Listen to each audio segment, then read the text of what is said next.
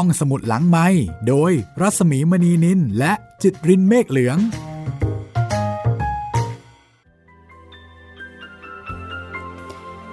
สวัสดีค่ะต้อนรับคุณผู้ฟังเข้าสู่รายการห้องสมุดหลังไมค์นะคะกับหนังสือสยามคือบ้านของเราวันนี้ตอนที่ยี่สิบแล้วแล้วก็เป็นการเริ่มต้นชีวิตใหม่ของเอ็ดนากับคอนคอนก็คือชื่อเรียกสามีคุณหมอบาลลี่นะคะแล้วก็เป็นตอนที่เริ่มต้นใช้ชีวิตใหม่ที่บ้านใหม่คือที่จังหวัดตรังค่ะหลังจากที่เธอได้แต่งงานกับคนที่เธอรักแต่ว่าออกแนวไม่โรแมนติกเอาซะเลยนะคะเอ็ดน่าจะเจอเจอกับอะไรในชีวิตใหม่เรามาลุ้นไปกับเธอกันดีกว่าค่ะกับตอนที่ยี่สิบสยามคือบ้านของเราห้องสมุดหลังใหม่ค่ะ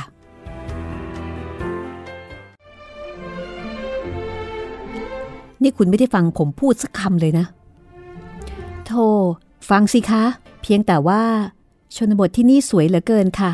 แล้วมันก็แตกต่างจากสยามที่ฉันเคยรู้จักมากด้วยฉันก็เลยมัวแต่ชื่นชมทิวทัศน์จนไม่ทันนึกจะออกความเห็นหรือว่าถามคำถามอะไรทั้งนั้น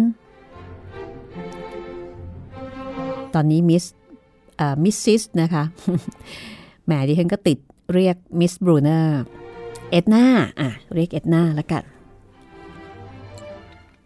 เอ็ดนาก็เดินทางมาจังหวัดตรังนะคะกับสามีใหม่ๆหมาดๆสามีก็พยายามที่จะอธิบายให้ฟังว่าเธอจะต้องปรับตัวให้เข้ากับชีวิตใหม่ได้อย่างไรบ้างสามีก็พูดอธิบายนับตั้งแต่ออกเดินทางจากที่พักบริเวณช่องเขาซึ่งไปพักค้างคืนกันมาหนึ่งคืนเอ็ดนาก็ซาบซึ้งกับวิวทิวทัศน์จนไม่อยากจะขัดคำบรรยายของสามีทั้งคู่เดินทางมาในรถยนต์ของท่านข้าหลวงโดยแล่นไปตามถนนที่ถมสูงด้วยดินลูกรังสีแดงสดสองข้างทางเป็นแนวหญ้าที่ตัดแต่งอย่างประณีตตลอดระยะทางหลายไมล์มองออกไปเห็นภูเขารูปทรงเหลี่ยมๆแหลมๆปรากฏอยู่เป็นแห่งๆแล้วก็มีหมู่บ้านกระจายตัวโดยประปรายมองออกไปไกลๆก็จะเห็นสีเหลืองอร่ามของทุ่งนามีรวงข้าวสีทองที่เกี่ยวแล้ววางกองทิ้งอยู่เต็มผืนนาผู้คนตามทางที่ผ่านมาก็ดูจะแตกต่างไปจากชาวสยามที่เอ็ดน่าคุ้นเคยเธอมาจากภาคกลางของประเทศแต่ตรังเป็นภาคใต้ผู้หญิงที่นี่แต่งกายด้วยแฟชั่นแปลกตาคือใส่เสื้อผ้าฝ้ายตัวยาวลายดอกคลุมทับ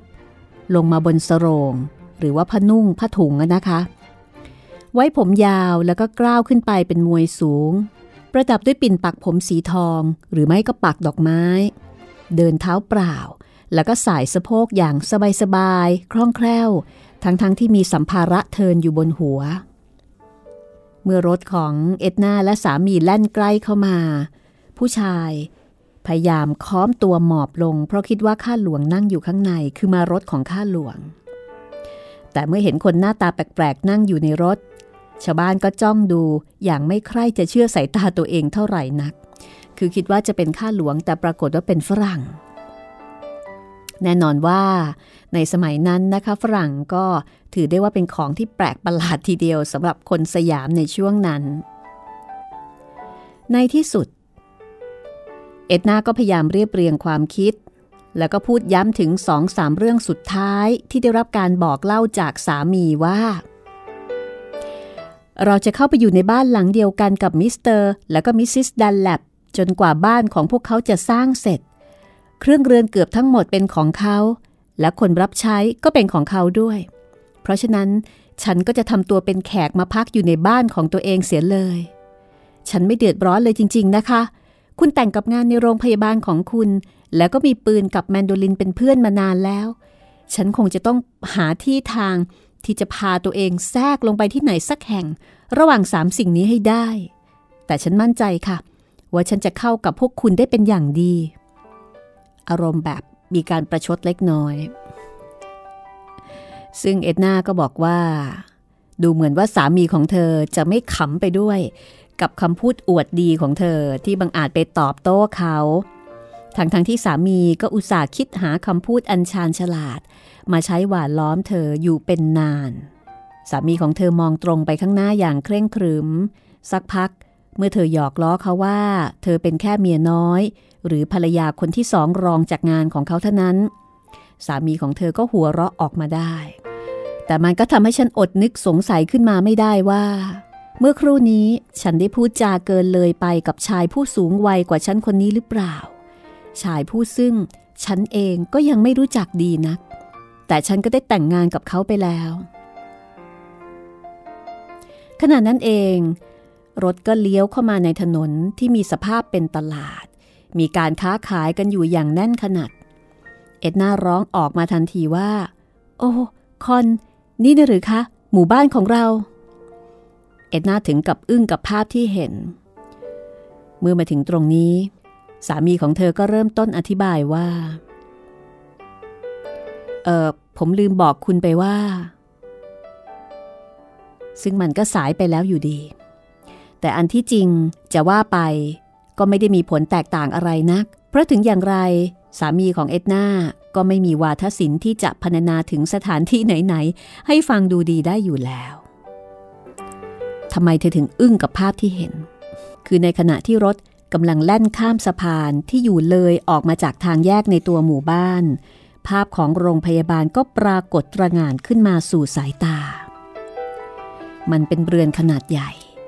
เรียบๆและดูเหมือนโรงนามันอยู่ห่างออกมาจากตัวถนนแล้วก็อยู่ในพื้นที่ที่มีบริเวณกว้างขวางพอสมควรถัดจากตัวโรงพยาบาลออกไปมีเรือนสี่เหลี่ยมเล็กๆมุงด้วยจากตั้งอยู่บนยอดเสาทำให้เธอนึกไปถึงศาลพระภูมิที่มีให้เห็นอยู่ทั่วไปในราชอาณาจักรนี้ขึ้นมาทันทีสามีก็บอกว่านี่แหละครับบ้านของคุณฉันรู้สึกสุดแสนประหลาดใจกับสภาพบ้านที่ดูเฉยๆและแสนธรรมดานี้เสียจนอดที่จะหัวเราะออกมาไม่ได้เมื่อรถแล่นผ่านช่องว่างของรั้วต้นชาที่ปลูกเอาไว้อย่างร้อมแรมเข้าไปมิสซิสดันแลปก็ออกมาปรากฏตัวที่ระเบียงบ้านแล้วก็ร้องต้อนรับทั้งคู่นี่เป็นเรื่องที่น่าแปลกใจจริงๆนะคะเรานึกอยู่ว่ากว่าพวกคุณจะมาถึงที่นี่ได้ก็คงจะเย็นแน่ๆก็จะรถเทียมม้านะต้องใช้เวลาเดินทางทั้งวันเลยนี่นานี่เกิดอะไรขึ้นหรือคะรถเทียมม้ากำลังตามมาครับส่วนรถยนต์คันนี้เป็นรางวัลที่เราอดหลับอดนอนเฝ้ารักษาท่านสมุหเทสาภิบาลอยู่เกือบตลอดทั้งคืนนะครับอ๋ออย่างนี้นี่เองคุณนี่ช่างโชคดีจริงๆเลยนะเอ็ดนาถ้าไม่อย่างนั้นการเดินทางนี้จะต้องใช้เวลานานแล้วก็น่าเบื่อมากทีเดียวล่ะอ๋ออีกอย่างหนึ่งคุณหมอคะมิสเตอร์แมทธิวฝากข้อความไว้ให้คุณค่ะเขารอคุณอยู่จะให้คุณไปร่วมล่ากวางกับเขาแน่ทันใดนั้นเองนะคะพอพูดถึงการล่าสัตว์สามีของเอ็ดนาก็ตื่นเต้นรีบปราดเข้าไปในห้องคว้าเอาเสื้อเก่าๆที่แขวนเตรียมพร้อมไว้เผื่อเกิดเหตุปัจจุบันทันด่วนติดมือมาและโดยไม่รอช้าเขาขี่จักรยานออกไปพร้อมกับหันมากล่าวกับเอ็ดนาว่าคุณไม่ว่าอะไรใช่ไหมที่รักมิสซิสดันแลปจะพาคุณดูรอบๆบ้านนะครับเอ็ดนาก็งงไปเลยเธอยืนอยู่ที่ระเบียงนั้นแล้วก็ร้องตะโกนไล่หลังเข้าไปว่าแล้วเอาเนื้อกวางกลับมาบ้านบ้างนะคะเอ็ดนาบอกว่าจริงๆเธอน่าจะเคยเห็นข้อความที่มีคนเขียนเตือนสติกันไว้ตามกำแพงมาบ้างเคยมีคนเตือนเธอก่อนหน้านี้แล้วว่าเมื่อตัดสินใจแต่งงานกับหมอเธอจะต้องเตรียมตัวเผชิญกับชีวิตที่ห่อเหี่ยวเดียวดายอย่างไรบ้างและเธอก็ทำใจเอาไว้แล้วว่าจะยอมให้เขาออกไปปฏิบัติหน้าที่ทุกครั้งที่ถูกเรียกตัวแต่เธอไม่เคยคาดคิดมาก่อนเลยว่าจะต้องมาเจอเรื่องแบบนี้ด้วยเอ็ดนาอดน้อยใจไม่ได้นะคะเข้าใจว่าน่าจะประมาณนั้นน้อยใจแกมแปลกใจว่าเพียงแค่กวางตัวเดียวมันก็มีความสำคัญมากพอที่จะทำให้สามีทิ้งเธอไปได้แล้วแล้วถ้าเธอจะร้องไห้แล้วก็ลุกขึ้นมาโวยวายว่าเธอทนไม่ได้ที่จะต้องถูกทิ้งไป ไปอย่างไม่มีปีไม่มีขลุ่ยเช่นนี้เธอจะกลายเป็นผู้หญิงที่อ่อนแอราวกับเถาไม้เลื้อยหรือเปล่าแต่ต่อมาไม่นานนักเธอก็ตระหนักว่าเธอจะต้องทำตัวให้แข็งแกร่งราวกับต้นโอ๊กจึงจะอยู่ที่นี่ได้สามีของเธอคุณหมอบัลลี่นี่เป็นคนที่มีความเป็นนักสำรวจสูงมากเป็นคนที่ชอบผจญภัยมีความกระตือรือร้นในการที่จะออกไปบุกเบิกเส้นทางใหม่ๆเป็นคนที่ชอบผจญภัยนะคะการเดินทางจากกรุงเทพมาตรังครั้งนี้ถือเป็นครั้งแรกนะคะของเอ็ดนาแล้วก็ถือเป็นบทเริ่มต้นในการเตรียมเอ็ดนาให้พร้อมสำหรับความยากลำบากที่จะตามมาก่อนหน้านี้สามีของเธอเคยเดินทางลงมาที่ตรังหลายครั้งแล้วโดยใช้เส้นทางแล้วก็วิธีการต่างๆกันเช่นเดินเท้าข้ามคาบสมุทรขี่จักรยานแล้วก็ขี่ช้างรวมทั้งเดินทางผ่านช่องเขาทางด้านทิศเหนือจากนครศรีธรรมราชลงมาสำหรับครั้งนี้ซึ่งเป็นการเดินทางมาตรังเป็นครั้งแรกของเธอทั้งคู่ลงเรือกลไฟของบริษัท East Asiatic Steamship มาที่สงขลาแล้วก็มาต่อเรือเล็กเพื่อข้ามทะเลสาบสงขลามาขึ้นฝั่งที่พัทลุงจากนั้นก็เดินเท้ากันอีกเป็นเวลาสามวันค่ะจึงผ่านช่องเขาทางด้านทิศใต้มุ่งหน้ามาทางทิศตะวันตกประมาณห้าสิบไมล์นี่คือการเดินทางในสมัยนั้นนะคะกว่าจะมาถึงที่จังหวัดตรังโอ้โหเรียกว่าทรหดอดทนกันไม่น้อยทีเดียวนะคะในระหว่างรอกำหนดการเรือเล็กเพื่อข้ามทะเลสาบสงขลาทั้งคู่ก็ไปพักที่บ้านของกงสุลอังกฤษและภรรยาเอ็ดนาบอกว่าเธอเองก็ไม่ได้คิดสังหรณ์ใจใดๆเลยว่าในการเดินทางช่วงต่อไปเธอจะต้องเผชิญกับอะไรบ้างการนั่งเรือเป็นเวลาสิบสองชั่วโมงขึ้นไปตามทะเลสาบสงขลานี้ไม่ใช่การดื่มน้ำพึ่งพระจันทร์ที่แสนสุขหรือการพักผ่อนที่แสนสบายเลยแม้แต่นิดเพราะว่าไม่มีทัศนียภาพที่สวยงามให้ชื่นชมไม่มีอาหารหรือว่าเครื่องดื่มเย็นๆให้ดื่มกินแถมพาหนะที่แสนชราภาพก็ค่อนข้างจะทรุดโทรมนะคะคือเป็นเรือเก่าๆเออเป็นเรือเก่าๆที่ดูดูโทรมมากๆแต่อย่างไรก็ดีค่ะก็ยังดีกว่าที่ไม่มีอะไรซะเลยนะคะอย่างน้อยๆก็ได้ข้ามเรืออย่างปลอดภัยแล้วก็บังเอิญว่าในช่วงนั้นเป็นช่วงวันนั้นของเดือนพอดีวันนั้นของผู้หญิงอะค่ะก็ทำให้เอ็ดนานี่เจ็บปวดสุดแสนทรมานเหลือเกินมีหนำซ้ำยังต้องเจอคลื่นลูกแล้วลูกเล่าชั่วโมงแล้วชั่วโมงเล่าและอากาศก็ร้อนจนกระทั่งเอ็ดนานี่เหงื่อแตกท่วมตัวตลอดเวลาแล้วก็ต้องพยายามที่จะบังคับตัวเองนะคะไม่ให้ส่งเสียงโอดครวญเล็ดลอดออกมาแล้วก็ต้องคอยระวังชาวพื้นเมืองที่นั่งอยู่เต็มดาดฟ้าคือการเดินทางโดยเรือข้ามทะเลสาบสงขลานี่ก็ค่อนข้างจะสมบุกสมบันทุลักทุเลไม่น้อยละค่ะเพราะว่ามีผู้โดยสารที่เป็นชาวบ้านเนี่ยนั่งมาเต็มเรือเลยทีเดียวนะคะแล้วเรือก็เป็นเรือที่ไม่ได้อยู่ในสภาพดีเท่าไหร่นักในที่สุดเมื่อเดินทางมาถึงพัทลุงแล้วก็มาขึ้นฝั่งที่ท่าเรือของข้าหลวงในคืนนั้นก็เป็นเวลาดึกมากแล้วแต่ว่าเจ้าของบ้านก็ยังคงรออยู่เพื่อที่จะพาทั้งคู่ไปเข้าพักในบังกะโลที่จัดไว้สำหรับแขกผู้มาเยือนแล้วก็ต้อนรับด้วยข่าวดีที่ว่ารถเทียมม้าและเกวียนเทียมวัวจากตรังเนี่ยเดินทางมาถึงแล้ววันถัดมาทั้งคู่ก็ออกเดินทางกันตั้งแต่ก่อนเที่ยงสามีเดินถือปืนล่วงหน้าไปก่อนในขณะที่เกวียนเทียมวัวซึ่งบรรทุกอุปกรณ์สำหรับการพักแรมทั้งหลายแหล่ตามหลังไปแต่ก็ค่อยๆทิ้งระยะห่าง ขึ้นเรื่อยๆพ่อครัวคนใหม่จากกรุงเทพก็อยู่กับเกวียนเทียมวัวนั้นส่วนเอ็ดนาก็นั่งอยู่คนเดียวบนรถลากแบบมาเลคันเล็กๆที่ไม่มีแหนบกันกระเทือนเลยเอ็ดนาก็บอกว่าเธอก็พยายามรวบรวมจิตใจที่เหนื่อยหน่ายไม่ให้กระเจิดกระเจิงไปไกลกว่านี้โดยการนึกภาพตัวเองไปต่างๆนานานึกว่าตัวเองเป็นเจ้าหญิงอินเดียนั่งอยู่บนเฮาด้าเฮาด้าก็คือที่นั่งที่มีหลังคาบนหลังช้างอะนะคะนึกภาพตัวเองเป็นสตรีสูงศักดิ์ชาวจีนที่นั่งอยู่ในเกี้ยวบ้างเป็นสาวนักบุกเบิกที่กำลังเดินทางข้ามที่ราบบ้างก็ใช้อารมณ์ขันเข้าช่วยในคืนที่สองทั้งคู่ก็ไปพักที่บังกะโลหลังหนึ่งในจำนวนหลายๆหลังที่อยู่บนไหล่เขาทางด้านตะวันตกของเทือกเขาเอ่อเทือกเขาที่ช่องอันนี้มีคำอธิบายว่าปัจจุบันคือตำบลช่องอำเภอนายงจังหวัดตรังนะคะประมาณเที่ยงคืนคืนนั้นเธอได้ยินเสียงร้องเรียกที่จะคอยหลอกหลอนเธอ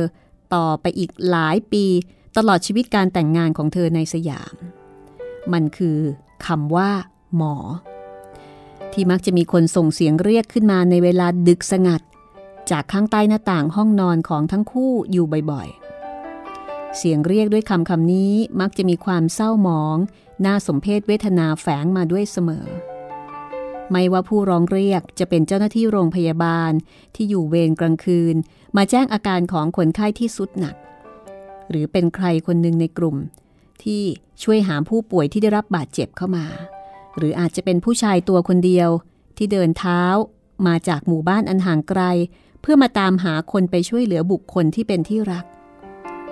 เอ็ดนามักจะเป็นคนที่ได้ยินเสียงร้องเรียกเหล่านี้ก่อนตัวหมอเป็นประจำและเธอเองก็จะเป็นคนปลุกหมอให้ตื่นขึ้นและระหว่างที่ใครคนนั้นกำลังรอเวลาที่จะพาหมอไปหาคนป่วยเธอมักจะฟังเสียงพวกเขาคุยกันภายใต้แสงริบหรี่ของคบไฟที่จุดด้วยยางสนเขาจะตอบคำถามหลายข้อของหมอด้วยความสุภาพจนเอ็ดนานึกประหลาดใจว่าช่างไม่มีวี่แววของเหตุด่วนเหตุร้ายเอาซะเลยและเธอก็มักจะนึกกังวลว่าอาจจะมีใครสักคนหมดลมหายใจลงไปเสียก่อนในระหว่างกระบวนการอันยาวนานเหมือนไม่มีที่สิ้นสุดกว่าที่หมอจะออกจากบ้านไปได้สำหรับในครั้งนี้คนที่มาร้องเรียกเป็นนักการคนหนึ่งที่มาขอร้องให้หมอรีบไปดูอาการของท่านสมุหเทสาภิบาลมณฑลซึ่งเพิ่งจะเดินทางมาถึงโดยรถยนต์พร้อมกับหลานชายผู้มีตำแหน่งเป็นข้าหลวงประจำจังหวัดตรังท่านสมุหเทสาภิบาลมีอาการของอหิวาตกโรคสามีของเอ็ดนาเฝ้าที่ข้างเตียงคนไข้ตลอดเวลาจนกระทั่งพ้นขีดอันตรายด้วยเหตุนี้การเดินทางข้ามสมุทรในวันที่สามของทั้งคู่จึงมาลงเอยในรถยนต์ซึ่งใช้เวลาเพียงสามสิบนาทีเท่านั้นแทนที่จะเป็นห้าหรือหกชั่วโมงหากเดินทางด้วยรถเทียมม้าและนี่ก็เป็นสาเหตุที่ทำให้ทั้งคู่มาถึงบ้านใหม่ได้เร็วกว่าเวลาที่กำหนดคุณกำลังติดตามห้องสมุดหลังใหม่นะคะกับเรื่องสยามคือบ้านของเราเดี๋ยวเรากลับมาติดตามกันต่อนะคะว่าชีวิตในช่วง สองถึงสาม ปีแรกของเอ็ดนาจะเป็นอย่างไรบ้างห้องสมุดหลังไมค์โดยรัศมีมณีนินและจิตรินเมฆเหลืองในบทนี้เอ็ดนาอธิบายถึงชีวิต สองถึงสาม ปีแรกหลังจากที่เธอแต่งงานกับคุณหมอเธอบรรยายถึงภูมิประเทศแถวแถวจังหวัดตรังนะคะโดยบอกว่าจังหวัดตรังตั้งอยู่ประมาณกึ่งกลางระหว่างกรุงเทพกับสิงคโปร์โดยอยู่ทางฝั่งตะวันตกของคาบสมุทรมาลายูที่มีลักษณะแคบยาวบริเวณที่ตั้งของตัวจังหวัดมีความกว้างเพียงแค่แปดสิบไมล์เท่านั้นตลอดแนวยาวของคาบสมุทรมีเทือกเขาพาดผ่านแล้วก็ลักษณะเป็นป่าเขตร้อนที่หนาทึบจนแทบจะไม่มีใครลุกล้ำเข้าไปได้ตอนกลางของเทือกเขามียอดเขาสูงโดดเดี่ยวอยู่ยอดหนึ่ง แล้วก็บริเวณนี้เองค่ะที่เป็นจุดแบ่งแยกอาณาเขตของสองจังหวัดออกจากกันคือพัทลุงซึ่งอยู่ทางด้านตะวันออกกินอาณาเขตไปจนจรดอ่าวสยามกับตรังซึ่งอยู่ทางด้านตะวันตกยาวไปตามแนวของทะเลอันดามันยอดเขาที่ว่านี้มีชื่อเรียกว่าสอยดาวซึ่งแปลว่าเด็ดดวงดาวบ้านที่เอ็ดนาย้ายเข้ามาอยู่กับสามีใหม่ๆหมาดๆอยู่ห่างจากยอดเขาสอยดาวออกมาทางตะวันตกประมาณสักสิบไมล์ชาวบ้านในสมัยนั้นเรียกกันว่าทับเที่ยงซึ่งปัจจุบันก็คือตำบลทับเที่ยงอำเภอเมืองจังหวัดตรังนะคะเธอบอกว่าทับเที่ยงแปลว่าพักผ่อนในตอนเที่ยงวันบริเวณใกล้ๆกับสี่แยกใหญ่ของหมู่บ้านนี้มีม้านั่งตัวหนึ่งสร้างไว้เป็นอนุสรณ์สถานพร้อมมีแท่นบูชาให้ผู้คนมาจุดธูปกราบไหว้ตั้งอยู่ใต้ต้นไม้ใหญ่ที่แผ่กิ่งก้านให้ร่มเงาครึ้มติดกับลำธารที่ไหลมาจากเขาสอยดาวม้านั่งที่ว่านี้สร้างโดยพวกคนจีนและได้รับการบูรณะซ่อมแซมให้คงสภาพเป็นปูนขาวที่ยังดูดีเหมือนเดิมมาตลอดหลายสิบปีแล้วก็มีเรื่องเล่าว่าม้านั่งตัวนี้สร้างขึ้นเพื่อให้เป็นอนุสรณ์ในการลงนามหย่าศึกระหว่างชาวจีนสองตระกูลที่มีเรื่องบาดหมางแล้วก็สู้รบกันที่ทางแยกแห่งนี้ส่วนอีกตำนานนึงก็บอกว่าเป็นสถานที่ที่ใช้ในการประนีประนอมข้อพิพาทอันรุนแรงระหว่างข้าหลวงนครศรีธรรมราชกับข้าหลวงตรังซึ่งความจริงก็อาจจะเป็นไปได้ทั้งสองอย่างแต่ไม่ว่าเรื่องราวจะเป็นอย่างไรคนที่สัญจรไปมาต่างก็ได้รับประโยชน์จากม้านั่งนี้อยู่ดีผู้คนก็อาศัยร่มเงาน้ำดื่มแล้วก็ได้พักผ่อนหย่อนใจในระหว่างที่มาหยุดพักรับประทานอาหารกลางวันกันที่ทับเที่ยงแห่งนี้ทับเที่ยงตั้งอยู่ตรงจุดตัดของถนนสายหลักสองสายสายหนึ่งคือทางหลวงที่ตัดข้ามคาบสมุทรในแนวตะวันออกตะวันตกเป็นระยะทางห้าสิบไมล์จากที่นี่ถ้าเดินทางไปทางทิศตะวันตกประมาณยี่สิบไมล์จะไปถึงเมืองเล็กๆเมืองหนึ่งซึ่งตั้งอยู่ริมฝั่งแม่น้ำและหากเดินทางไปทางทิศตะวันออกโดยผ่านช่องเขาทางทิศใต้ซึ่งมีความสูงกว่าพันฟุตไปอีกห้าสิบไมล์ก็จะถึงพัทลุงซึ่งเป็นเมืองเก่าแก่ตั้งอยู่บนฝั่งตะวันตกของทะเลสาบสงขลาส่วนถนนสายหลักอีกสายหนึ่งที่มาตัดกันที่ทับเที่ยงนี้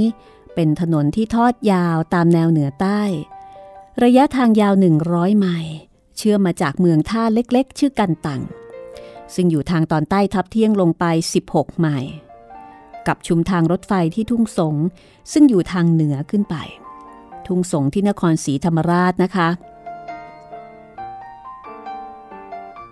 แล้วก็จากทุ่งสงก็สามารถเดินทางด้วยช้าง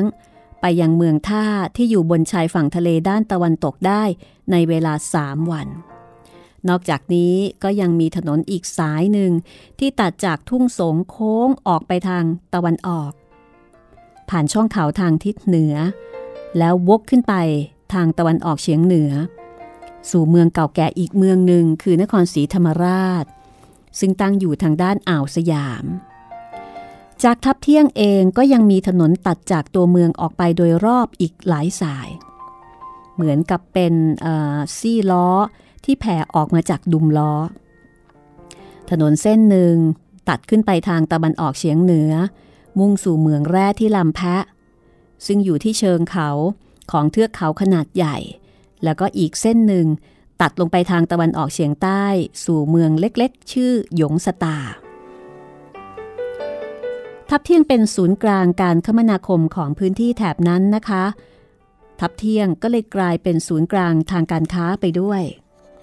และนับตั้งแต่โบราณมาแล้วจะมีการติดตลาดนัดขึ้นที่นี่ทุกๆสามวันผู้คนต่างพากันเดินเท้าไปกลับจากเมืองของตนเองเพื่อนำผลผลิตมาขายบางคนอยู่ไกลถึงพัทลุงต้องใช้เวลาเดินเท้าไปสามวันแล้วก็กลับอีกสามวันขนาดนั้นเลยทีเดียวพริกไทยของจังหวัดตรังเคยเป็นสินค้าที่ทำให้ภูมิภาคนี้เป็นที่รู้จักไปทั่วโลกแต่เมื่อตลาดซบเซาเกษตรกรก็ปล่อยให้พืชผลแห้งตายไปอย่างน่าเสียดาย สมุหเทสาภิบาลมณฑลผู้ดูแลหกจังหวัดภาคใต้ได้ยกที่ดินแปลงหนึ่งซึ่งเป็นไร่พริกไทยที่ถูกทิ้งรกร้างให้แก่คณะมิชชันนารีเพรสไบเทเรียนอาคารโรงพยาบาลและบ้านพักหลังเล็กๆหนึ่งหลังสำหรับแพทย์ที่เป็นหนุ่มโสดก็เพิ่งจะสร้างเสร็จก่อนที่เอ็ดน่าจะมาถึงเพียงห้าเดือนเท่านั้นที่ดินแปลงนี้นะคะปัจจุบันเป็นที่ตั้งของที่ทำการปศุสัตว์จังหวัดตรังค่ะเอ็ดน่าบอกว่าช่วงแรกที่เธอมาอยู่เธอเข้าใจไปเองว่าพื้นที่แถบนี้เป็นดินแดนใหม่เนื่องจากว่าไม่มีสิ่งคือไม่มีซากปรักหักพังในอดีตหลงเหลือให้เห็นเลยจะมีก็เพียงร่องรอยของเหมืองดีบุกเก่าๆแล้วก็เรื่องราวการต่อสู้ระหว่างคู่อริชาวจีนอั้งยี่ที่บริเวณทางแยกของทับเที่ยงนี้เท่านั้น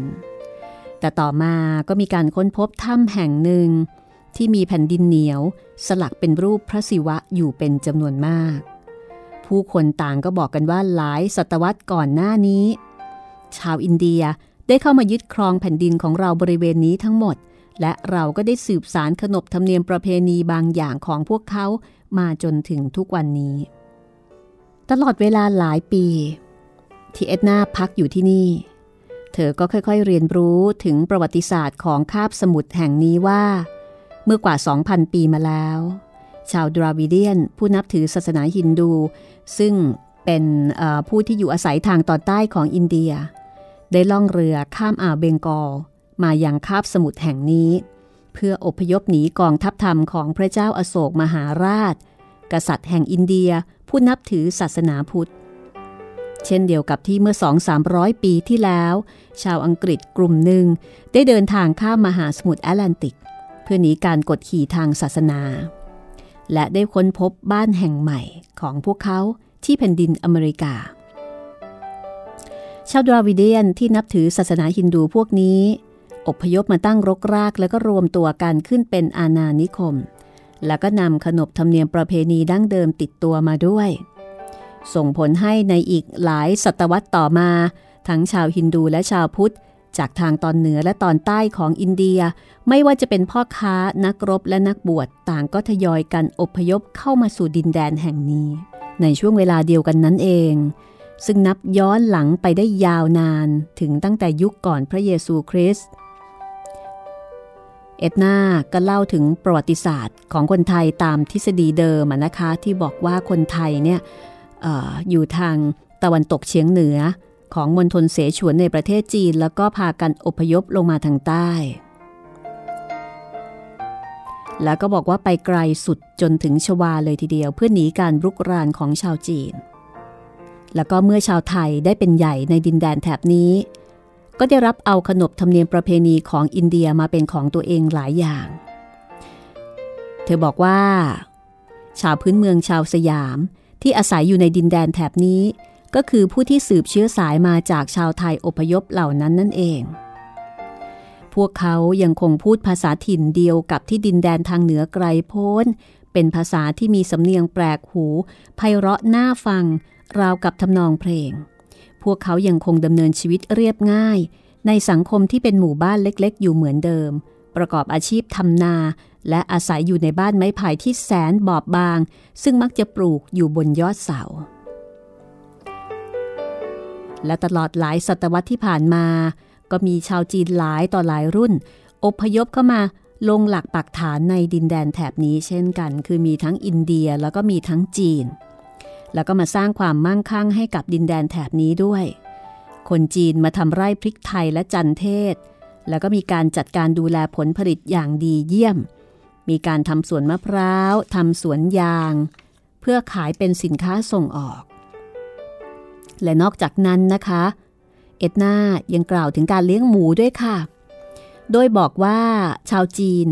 เลี้ยงหมูจนกระทั่งเนื้อหมูของที่นี่ได้ชื่อว่าเป็นเนื้อหมูที่ดีที่สุดในดินแดนตะวันออกไกล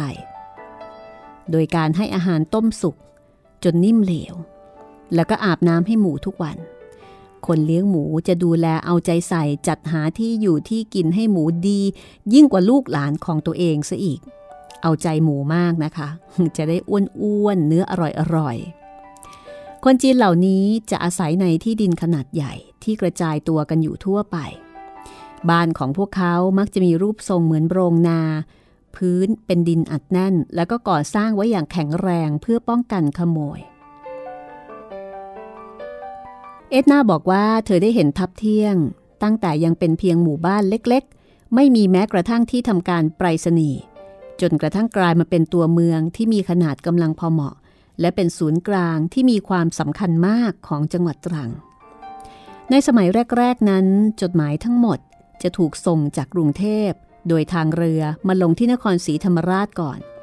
จากนั้นก็จะมีผู้ถือสารเดินเท้าเป็นเวลาหกวันนำจดหมายมายังเมืองท่าที่พัทลุงเพื่อจะทำการแจกจ่ายต่อไปซึ่งจากจุดนี้ถ้าไม่ส่งคนไปรับจดหมายเองมันก็จะถูกส่งต่อให้ไม่ทางใดก็ทางหนึ่งแต่โดยทั่วไปก็มักจะเป็นการฝากติดมากับใครสักคนที่นั่งเรือกลไฟล่องแม่น้ำมานี่คือการส่งข่าวสารข้อความกันในสมัยนั้นนะคะฤดูมรสุมที่ทับเที่ยงในปีแรกที่เอ็ดนาไปถึงนั้นเริ่มต้นช้ากว่าปกติอากาศเดือนเมษายนก็ร้อนมากสนามหญ้าก็แห้งจนกลายเป็นสีเหลืองเอ็ดนาใช้ห้องเล็กๆตรงกลางบ้านเป็นห้องรับประทานอาหารมีโต๊ะไม้ที่ประกอบขึ้นมาหยาบๆอยู่ตัวหนึ่งกับเก้าอี้ซึ่งทำจากไม้ที่ดัดโค้งเป็นห้องเล็กๆที่มีประตูบานคู่สี่บานเปิดออกสู่ระเบียงหน้าบ้านระเบียงหลังบ้านและห้องนอนอีกสองห้องโดยไม่มีหน้าต่างเลยแม้แต่บานเดียวบ้านหลังนี้สร้างขึ้นสำหรับให้คนโสดอยู่เพียงคนเดียวเท่านั้นแต่ว่าทั้งคู่เนี่ยอยู่กันสองคนนะคะเป็นสามีภรรยากันโดยปกติแล้วเอ็ดนาชอบใช้เวลาช่วงก่อนเที่ยงอยู่ที่ลานโล่งใต้ถุนบ้านส่วนมิสซิสดันแลปไม่เคยบ่นอะไรเลยจนอีกหลายปีต่อมาเธอถึงได้รับรู้จากเพื่อนของเธอที่กรุงเทพว่าเธอใช้เวลาในช่วงบ่ายที่แสนยาวนานและร้อนอบอ้าวด้วยการนอนอยู่กับพื้นใต้เตียงของเธอนั่นเองส่วนในช่วงหน้าฝนจะมีฝนเทลงมาติดต่อกันอยู่เกือบตลอดเวลาจะหยุดพักบ้างก็เพียงช่วงสั้นๆคราวละยี่สิบหรือสามสิบนาทีเท่านั้นและระหว่างนั้นก็จะมีแดดออกจ้าทีเดียวทันทีที่ฝนหยุดตกเอ็ดนาบอกว่าเธอก็จะวิ่งออกไปจัดการกับงานบ้านที่ค้างๆหรือว่าตากผ้าปูที่นอนหมอนมุ้งเสื้อผ้าให้แห้งจากนั้นก็จะระมัดระวังอยู่ตลอดเวลาคอยฟังเสียงคำรามของน้ำป่าที่อาจจะไหลทะลักเข้ามาท่วมบ้านได้ภายในพริบตาเพราะว่าน้ำป่ามักจะแข่งกันไหลบ่าอย่างรวดเร็วผ่านแนวป่ามาเป็นระยะทางหลายไมล์โดยที่ไม่มีการแจ้งเหตุให้รู้ล่วงหน้าแต่อย่างใดทั้งสิ้นการที่ฝรั่งต้องมาอยู่แบบนี้ก็ต้องปรับตัวพอสมควรทีเดียวนะคะเธอบอกว่าคือเนื่องจากฝนตกบ่อยมากข้าวของทุกอย่างก็อับชื้นไปหมดเธอจะเอาถ่านเตาถ่านนะคะมาตั้งไว้ใต้เตียงแล้วก็เอาเสื้อผ้าเนี่ยมาวางผึ่งเอาไว้รอบๆเวลาส่วนใหญ่ของเธอก็จะหมดไปกับการช่วยบอยบอยนี่เป็นเด็กรับใช้ผู้ชายช่วยรบกับเชื้อราที่ขึ้นอยู่ตามพื้นผนังห้องหนังสือแล้วก็รองเท้าเพราะว่าอากาศมันชื้นมากถ้าวันไหนฝนตกพร้อมกับมีลมกันโชกแบบไม่รู้ทิศทางพ่วงมาด้วยเธอบอกว่าแทบจะหาที่กำบังภายในบ้านหลังเล็กๆหลังนี้ไม่ได้เลยแม้ว่าจะปิดประตูหน้าต่างทุกบานจนสนิทแล้วก็ตามทั้งนี้เพราะว่าช่วงบนสุดของผนังห้องที่ต่อกับเพดานนั้นตีเป็นไม้ระแนงไว้เพื่อรับลมและตรงบันไดนอกบ้านก็เปิดโล่งตลอดจากพื้นขึ้นไปจนถึงหลังคามีแต่ลูกกรงไม้กั้นเอาไว้เท่านั้นนอกจากนี้ค่ะฝนเจ้ากรรมก็มักจะหาจุดอ่อนของหลังคาบ้านเจอเสมอแล้วก็เล็ดลอดตามรอยรั่วของใบจากที่มุงหลังคาแล้วก็ไหลหยดลงมาจากเพดานวันไหนที่มีเวลาเอ็ดนาก็จะชอบออกไปเที่ยวกับสามีเพื่อสำรวจดูอะไรต่ออะไรรอบๆบ้านใหม่ของเธอนี่เป็นชีวิตในช่วงแรกนะคะก็เป็นช่วงของการปรับตัวให้เข้ากับสภาพภูมิประเทศแบบใหม่จากกรุงเทพมาเพชรบุรีจากเพชรบุรีลงมาที่นี่เลยค่ะตรังและนี่ก็คือห้องสมุดหลังใหม่นะคะห้องสมุดที่คุณฟังได้ทางวิทยุเกี่ยวกับเรื่องราวในหนังสือดีๆต่างๆค่ะ หมดเวลาของห้องสมุดแล้วลาคุณผู้ฟังไปก่อนนะคะสวัสดีค่ะห้องสมุดหลังไมค์โดยรัศมีมณีนินและจิตรินเมฆเหลือง